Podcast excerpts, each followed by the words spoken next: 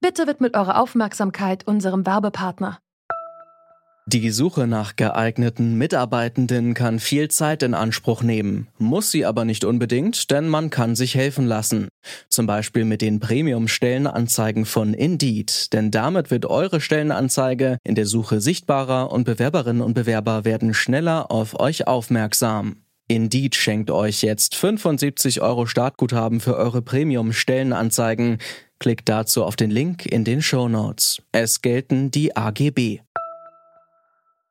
die Interaktion zwischen der deutschen Seite, nämlich derjenigen, die sich als TäterInnen nachkommen, zumindest positionieren und auf der anderen Seite der Juden und Jüdinnen, die automatisch deswegen als Nachkommen der Opfer positioniert sind, dass dazwischen immer eigentlich eine Art Theater gespielt wird, das ein Drehbuch hat, was einen Titel trägt und der Titel ist Die Wiedergutwerdung der Deutschen.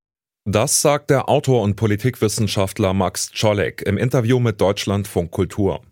Ob man seine Kritik an der deutschen Erinnerungskultur nun teilt oder nicht, es besteht immer die Gefahr, dass die Opfer aus dem Blick geraten, wenn man vor allem auf die Täter schaut. Zum Beispiel im Fall des Hashtags Mein Nazi-Hintergrund. Unter diesem berichten Leute seit einigen Wochen auf Twitter, ob unter ihren Vorfahren Nazi-Verbrecher waren. Wir fragen uns heute, ist das wichtige Aufarbeitung der deutschen Tätergeschichte oder nur Gedächtnistheater, wie Max Czolek es nennt?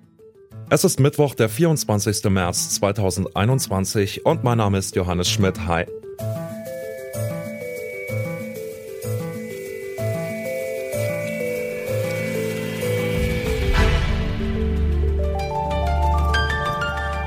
Zurück zum Thema. Auch ihr seid Freundinnen und Freunde von offenen Plattformen? Dann abonniert doch diesen Podcast direkt in einer Podcast-App wie Overcast, Pocketcasts oder Podcast Addict. Jetzt aber zurück zum Thema. Mitte Februar gab es ein Instagram-Video, das viel geteilt und diskutiert wurde. Darin wird über das Erbe der NS-Zeit und die damit verbundene Verantwortung gesprochen. Dabei fällt auch der Begriff Menschen mit Nazi-Hintergrund, womit Menschen gemeint sind, deren Vorfahren vom Nationalsozialismus profitiert haben oder sogar heute noch davon profitieren. Auf Twitter kursiert seit der Diskussion der Hashtag Mein Nazi-Hintergrund, unter dem sich Nutzerinnen und Nutzer mit ihrer Familiengeschichte auseinandersetzen. Dabei geht es aber nicht nur um individuelle Familiengeschichten, sondern um deutsche Erinnerungskultur. Das Problem ist, dass dabei meistens die Täterinnen und Täter im Mittelpunkt stehen und den Opfern des Nationalsozialismus kein Raum gegeben wird. Das kritisiert zum Beispiel auch Max Czolek, der sich in seiner Arbeit mit der deutschen Erinnerungskultur auseinandersetzt. Zuerst habe ich ihn gefragt, was er mit dem Begriff Gedächtnistheater eigentlich genau meint. Ja, genau. Also der Begriff ist nicht von mir, der ist von Michael Bodemann 1996 eingeführt worden, um, sagen wir mal, eine zweite Phase der nach 45er Erinnerungskultur in Deutschland zu charakterisieren. Und was er damit meint, ist, dass es ab ungefähr Mitte der 80er Jahre in Deutschland einen zunehmenden Fokus auf die Erinnerung an den Holocaust insbesondere auf die Ermordung der Juden und Jüdinnen gegeben hat, wobei die Juden und Jüdinnen zunehmend eine symbolische Rolle zugewiesen bekommen in dem Theater der deutschen Neuerfindung, wenn man so will, der Normalisierung von so etwas wie einem Post-45er Deutschland, was selber sagen kann, wir haben gut erinnert, endlich können wir wieder stolz sein auf Deutschland. Und diese Tatsache allein, dass von deutscher Seite ein Bedürfnis nach Wiedergutwerdung besteht, die ist ja erstmal nicht überraschend. Das ist ja klar, wenn man eine schlimme Tat begeht wie den Holocaust und viele Menschen umbringt oder über Jahrtausende oder Jahrhunderte Gewalt ausübt, wie in Bezug auf Rassismus oder Sexismus, dann fühlt sich das nicht so gut an. Das Entscheidende an der Kritik am Gedächtnistheater ist eher, dass es keinen Platz mehr gibt für die Perspektiven von Juden und Jüdinnen oder anderen von Gewalt und Diskriminierung betroffenen Gruppen, die ja ganz andere Bedürfnisse haben, als die Wiedergutwerdung der Täterinnengesellschaft zu befördern. Sehen Sie es denn als Gewinn, dass jetzt auf Twitter, wo ja wahrlich schon Belangloseres besprochen wurde, dass da jetzt der Hashtag äh, Mein Nazi-Hintergrund eine Diskussion anstößt? Ist das ein Gewinn für die deutsche Erinnerungsarbeit? Bereichert das das oder verflacht das dann letzten Endes nur noch weiter? Nee, ich würde erst mal sagen, wenn so eine Art von Diskussion stattfindet und es Menschen dazu animiert, sich mit ihrer eigenen Geschichte und sagen wir mal den Familienmythen, die so existieren, auseinanderzusetzen. Stichwort Opa war kein Nazi, zu gucken, stimmt es überhaupt? War Opa kein Nazi oder warum hat er eigentlich eine Wehrmachtsuniform auf diesem Foto im Familienalbum an? Dann ist es doch ein wichtiger und guter Prozess. Und gleichzeitig markiert diese, sagen wir mal, Aufregung oder diese Beschäftigung jetzt gerade, wie wenig diese Art von Beschäftigung stattgefunden hat oder auch in der Gegenwart weiterhin stattfindet. Und da würde ich schon sagen, dass man an dieser Debatte sehen kann, in welchem auch problematischen Zustand die Erinnerungskultur, wenn man so will, oder die Art und Weise der Erinnerung im Moment äh, uns alle vielleicht gebracht hat, weil man daran beobachten kann, dass die deutsche Seite, die Seite der TäterInnen, die das öffentliche Erinnern, das öffentlich ritualisierte Erinnern nahezu als eine Art Ersatzhandlung scheinbar betrachten, um die familiären Kontinuitäten nicht mehr zu thematisieren. Was würden Sie sich denn für eine Erinnerungsarbeit wünschen? Also damit dieses sicherlich nicht schmeichelhaft gemeinte Gedächtnistheater aufhören kann. Was wäre denn Ihre Vorstellung von einer fairen und gelingenden Erinnerungsarbeit? Also ich glaube, ich würde diesen Begriff des äh, Gedächtnistheaters nochmal aktualisieren um den Begriff des Versöhnungstheaters, weil ich glaube, die deutsche Seite, die stellt sich Erinnerung permanent als Versöhnung vor. Ich glaube, das verhindert eine ähm, angemessene, vielleicht auch erwachsene Form des Umgangs mit Diskriminierung, dass Diskriminierung zu thematisieren nicht bedeutet, dass sie verschwindet und dass wir Räume in einer Gesellschaft brauchen, auch Gedenk- und Erinnerungsräume, die es ermöglichen, zu trauern und wütend zu sein und nicht gleich wieder das sozusagen sozusagen das Versöhnen und das es ist alles gar nicht so schlimm zu inszenieren. Ich glaube, das ist das, worauf eine Kritik am Gedächtnistheater am Ende zielt, einen pluralen Erinnerungsort zu erzeugen, in dem unterschiedliche auch Opferperspektiven neben dem Bedürfnis der Tätergesellschaft nach Entlastung und Wiedergutwerdung steht.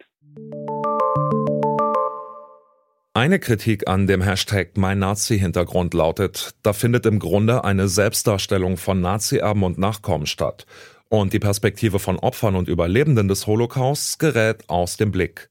Aber wie lässt sich über die NS-Verbrechen sprechen, ohne dass dabei immer die Täterinnen und Täter in den Mittelpunkt gestellt werden? Das habe ich Aleida Assmann gefragt.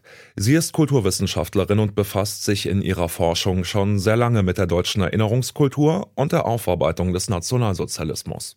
Ja, also dass es um die Täter auch gehen muss und die Verstrickung in den Familien war ja ganz lange Zeit eine Forderung, die etwa Ruth Klüge auch immer gestellt hat, wenn sie gesagt hat, wenn wir die Täter vergessen, das war ja ein sehr komfortabler Zustand, äh, dann wird diese Geschichte unverständlich.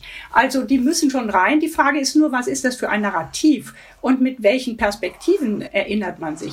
Aber natürlich, die Geschichte verschiebt sich damit nicht. Kein einziges Opfer wird entwertet dadurch, dass man diese Tätererfahrung der Familie hinzunimmt. Also wir dürfen nicht im Sinne eines Nullsummenspiels wieder rechnen, eine Tätergeschichte löscht eine Opfergeschichte aus. So funktioniert das ja gar nicht, sondern es ist die Erweiterung des Kontextes. Zum Schluss vielleicht würde mich interessieren, wie Sie denn die Diskussion um diesen Hashtag auf Twitter beurteilen, mein Nazi-Hintergrund.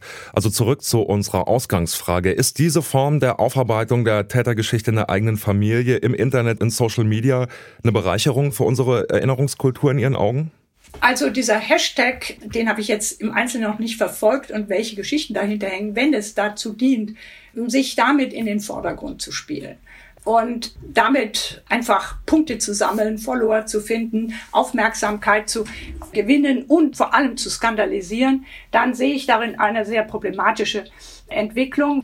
Wenn es wirklich der Selbstaufklärung dient, dann finde ich das ein sehr wichtiges Unterfangen. Und ähm, also dieser Hintergrund, der ist nur dann interessant, wenn man ihn mit dem echten Willen zur Aufarbeitung und zum Lernen und zur Vermehrung unseres Wissens einsetzt und dass dieses Wissen immer weiter vermehrt werden müsste, das ist, glaube ich, auch klar.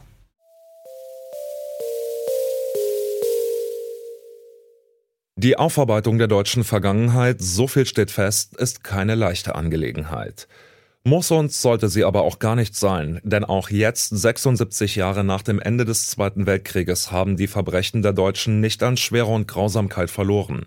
Sich kritisch mit der eigenen Familiengeschichte auseinanderzusetzen, hat durchaus seine Berechtigung in der deutschen Erinnerungskultur. Das kann aber nur ein Teil des Ganzen sein. Denn das Erinnern darf nicht nur auf die Täterinnen und Täter von damals aufmerksam machen. Es sollte viel öfter auch die Perspektive der Opfer in den Mittelpunkt stellen. Auch mit Blick auf aktuell diskriminierte Minderheiten, um ihnen Raum zu geben, ihre eigenen Perspektiven in die gemeinsame Erinnerungsarbeit einzubringen. Damit sind wir raus für heute.